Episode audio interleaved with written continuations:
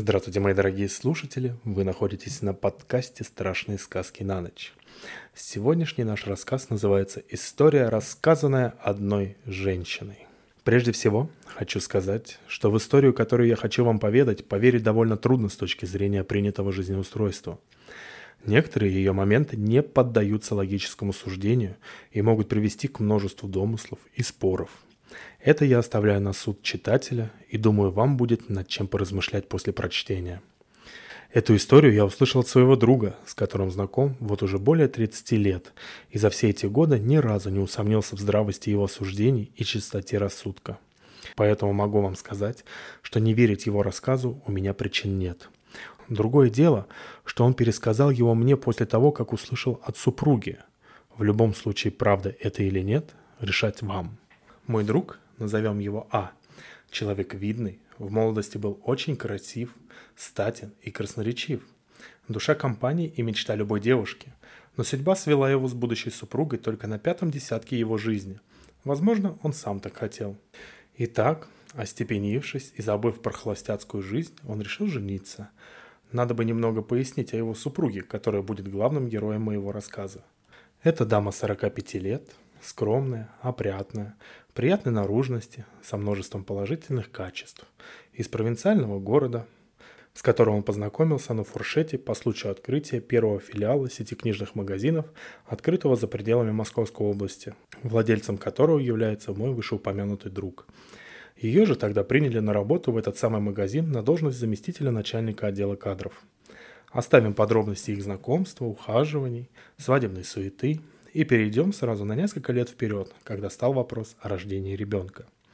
Мой друг, понимая, что он не молодеет и сил на воспитание потомка остается все меньше, решил всерьез поговорить с супругой на эту тему, но она всячески увиливала от разговора, меняя тему или перенося ее на неопределенный срок.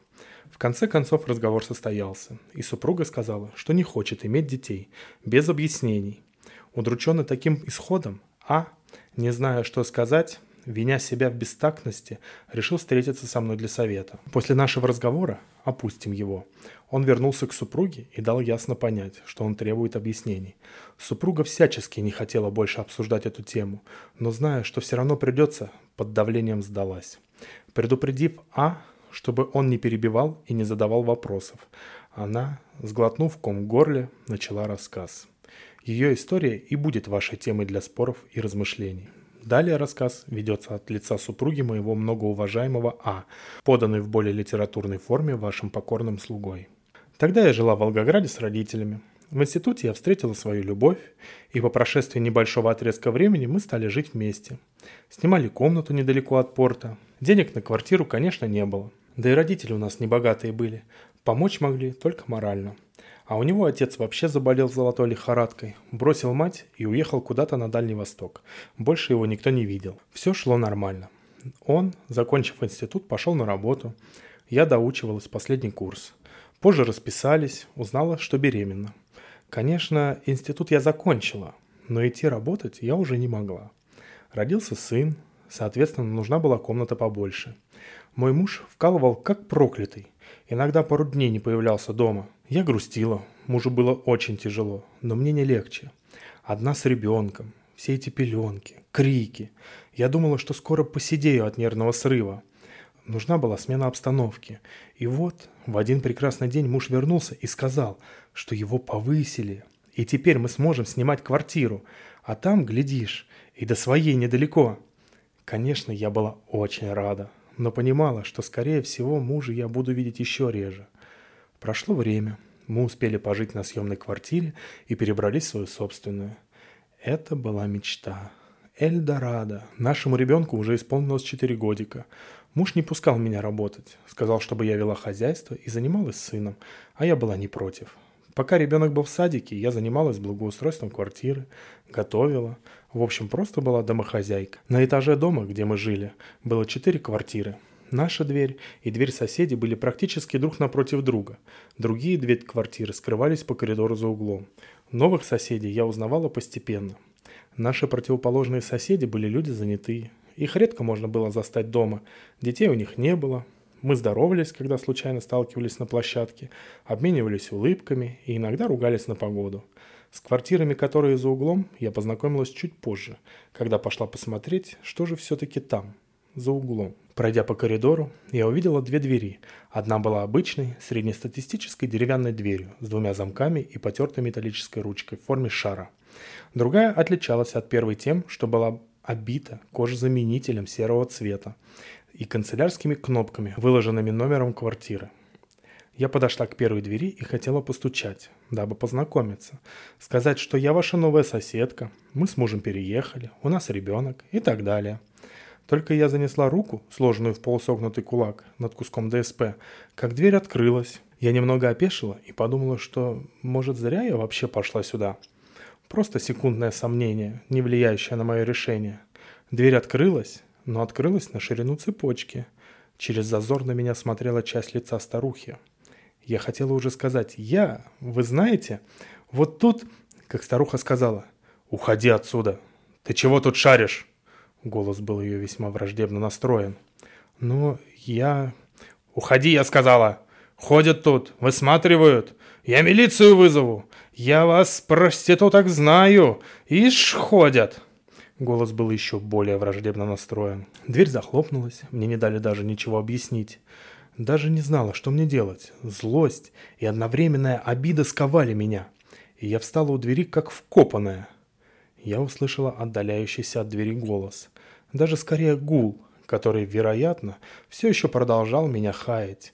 И поняла, что старуха пошла обратно в комнату к своим проклятым старушачьим делам. Я была зла. Так зла, что больше не хотелось возвращаться в этот уголок, к этой квартире. Я развернулась и пошла домой, даже забыв, что у старухи есть противоположные соседи.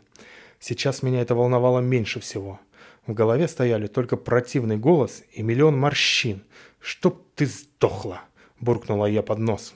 Когда я уже почти завернула за угол, меня окрикнул мягкий женский голос. «Девушка, простите!»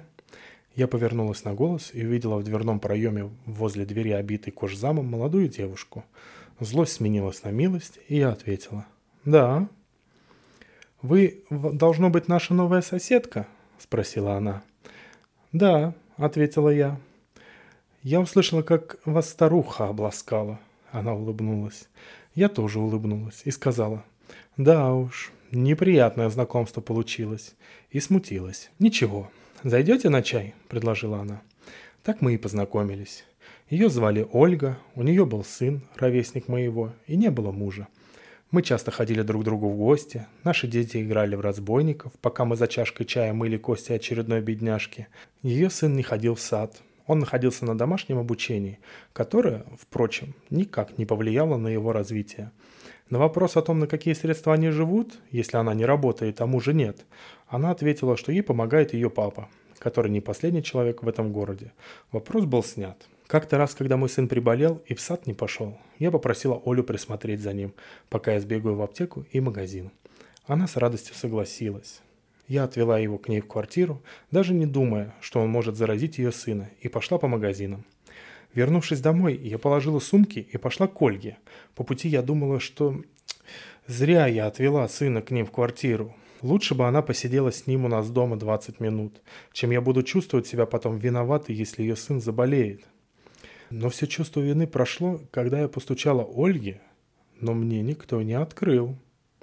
Я стучала снова и снова, звала Ольгу и сына по имени, но безрезультатно. Никого не было. В голове роились десятки идей и вариантов. Куда они могли деться и что случилось? Я стояла перед дверью с ошарашенным лицом и смеялась. Как смешно! Я даже начала волноваться. — говорила я в замочную скважину. Но все мои слова и попытки открыть дверь были настолько безуспешны, что я даже начала вспоминать, о чем же мы с ней говорили перед тем, как я ушла в аптеку. Может быть, она мне сказала что-то важное, а я прослушала. Да нет, вроде нет. Сердце билось очень часто. Я не знала, что мне делать, как быть. Не могла поверить, что что-то могло случиться. Должна ли я звонить мужу? Может, все нормально, и я что-то упустила в разговоре с Олей? Какой я буду выглядеть дурой, когда муж приедет после моего звонка, а мы сидим с соседкой у нее на кухне и хохочем над тем, какая я глупая? Или позвонить? Или... Позвоню. Но сперва постучу в дверь к старухе, забыв про все прошлые обиды и гордость. Может, эта корга слышала что-нибудь? Сначала никто не открывал. Потом я стала стучать сильнее и просить о помощи. Когда я уже не надеялась, что ведьма откроет мне, замок щелкнул, и дверь открылась на цепочку. «Я же сказала тебе, уходи отсюда!» Ее голос уже не был озлоблен. «Простите, мой сын...» «Вы не видели Олю, вашу соседку? С ней мой сын. Я пошла в аптеку». Я пыталась скорее объяснить старухе, но слова путались. Я чувствовала, что сейчас заплачу. «Бедная девочка. Глупая». Слова старухи звучали не как обвинение, скорее, как приговор. Она что-то знала. Дверь захлопнулась, и на мои глаза навернулись слезы. Но дверь тут же открылась, и я поняла, что старуха просто сняла цепочку. «Проходи», — сказала она.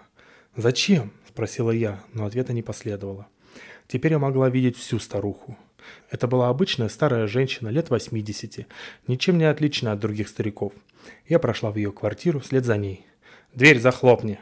– крикнула старуха, которая уже одной ногой шагнула в комнату.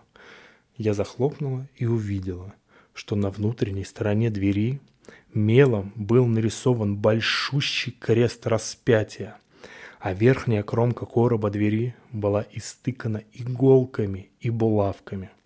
«Захлопнула? Проходи, проходи тогда!» Голос звучал уже из комнаты. Я проследовала за голосом. Это была однокомнатная квартира. Я думаю, такая же, как у моих противоположных соседей. Комнате у старухи было все прибрано и строго на своих местах. Кажется, она была одна из тех чопорных старух, которые, я полагаю, остались только в Англии. Переведя взгляд на стену, которая по логике должна граничить с квартирой Ольги, я увидела, что она вся в распятиях.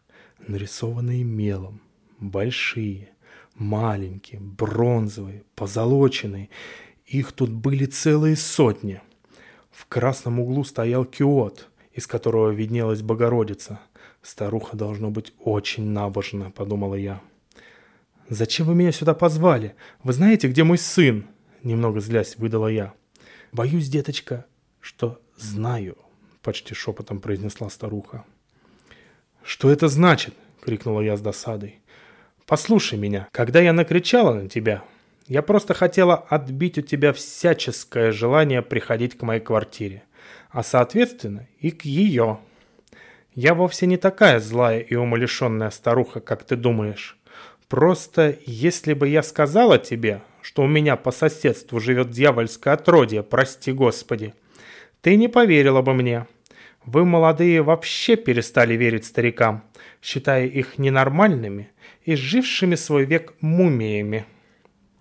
«Да нет, о чем вы?» – как бы оправдываясь, сказала я, но старуха перебила меня. «Я каждую ночь слышу, как она стонет там, за этой стеной. Старуха показала на усыпанную распятиями стену. «Что вы несете? Где мой сын?» Я крикнула сильнее, подумав, что это дурной сон.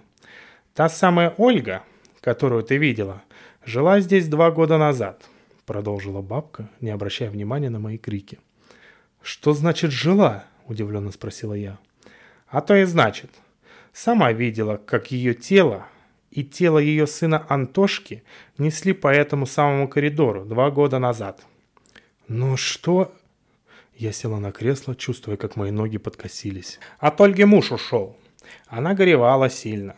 Никак не могла пережить разрыв. Осталась с сыном вдвоем в этой квартире. Не работала. Отец ее, не бедный человек, помогал деньгами, поддерживал всячески. Но все бы ничего, только вот сына она видеть не могла. Уж очень сильно он ей отца его проклятущего напоминал стала искать истину в вине. И иногда так напивалась, что даже забывала сына забрать из садика. Благо отец ее решил с этим вопрос. Когда она не могла до садика дойти, он машину рабочую посылал за внуком и говорил, чтобы к нему домой везли. Потом, конечно, скандалил с ней. Говорил, что в лечебницу положит, ребенка к себе жить заберет. Но до этого не дошло. В общем, однажды она напилась в очередной раз и задушила Антошку, а потом ночью и сама повесилась. Тела нашли через пару дней. Из садика стали звонить. Почему Антошка не ходит второй день? Никто не отвечал. Связались с ее отцом. Он-то и обнаружил тела, когда сюда приехал. Похоронил он их и сам умер через месяц. Сердце остановилось, не мог себе простить, что вовремя внука не забрал жить к себе. Так и лежат все вместе. Я сидела на кресле, как вкопанная, не веря в реальность ее слов. Она продолжила говорить. Так вот, Ольга так в квартире и осталась. В зеркалах ходит. Не найдет она себе покоя. По ночам стонет и стену царапает. Квартиру так никто и не купил. Запах, говорят, ужасный стоит. Ничем не выведешь. Я говорила Олиному отцу после похорон, что квартира нечистая теперь. Надо бы там молитвы почитать, да осветить. Но он мне, конечно, не поверил. Как и ты не веришь. Зачем ей твой сын? Не знаю. Видимо, к Антошке отправила, чтобы скучно ему не было. Думает, так свою вину перед ним искупит. Не думает, что еще одну жизнь невинную загубила. Оно уже вряд ли о чем-то может думать. Старуха замолчала. «Но я видела ее с Антошкой. Мой сын с ним играл», — сказала я в надежде прервать лживую старуху. «Мы с ней уже давно ходим друг к другу в гости, и наши дети хорошо знакомы. Да и мужу я о ней говорила. Мы начали дружить пару месяцев назад, в тот день, когда вы на меня хотели милицию наслать», — подытоживая ее безумие, добавила я. Старуха молча смотрела на меня, ее руки немного тряслись, и она добавила. «Я вчера только тебе грозилась. Вчера. Понимаешь?» Я сидела с открытым ртом и глазами полными слез. Что тут сказать? Я сперва не поверила старухе, позвонила мужу. Все рассказала. Он приехал домой, вызвали милицию, опросили старуху с ее сказками. Взломали дверь в Ольгину квартиру. Нашли там вещи, покрытые толстым слоем пыли. Невыносимо терпкий запах гнили и тело моего маленького сына, лежавшего на полу в одной из комнат. Далее я почти ничего не помню. Лишь то, как муж кричит, плачет, трясет меня за плечи. Милиционер сообщает о теле мальчика по телефону, стоящему в коридоре у старухи, и я падаю на пол. Перед глазами все белое. Потом меня положили на обследование в лечебницу. Спустя год меня выпустили. Муж уже ушел от меня, думая, что это я убила нашего сына. Потом я переехала в Воронеж к родственникам, стала на ноги и встретила будущего мужа. Что было дальше, уже известно. Порой я сплю и вижу, как мой сын, уже взрослый мужчина, бежит ко мне с криком. «Мама, это я! Ты меня не узнала!» Мне так много надо тебе рассказать о том, что случилось!» Но это только в мозгах, в моих мозгах. Не буду подводить итог вышенаписанного. Скажу лишь, что мой друг со своей супругой живут в своем загородном домике. Завели двух собак, двух кошек и трех соседей. Но в гости к ним они не ходят. Конец. Надеюсь, вам понравился наш сегодняшний рассказ. Не забудьте подписаться, чтобы не пропустить новых историй. И до новых и удивительных встреч. Пока-пока.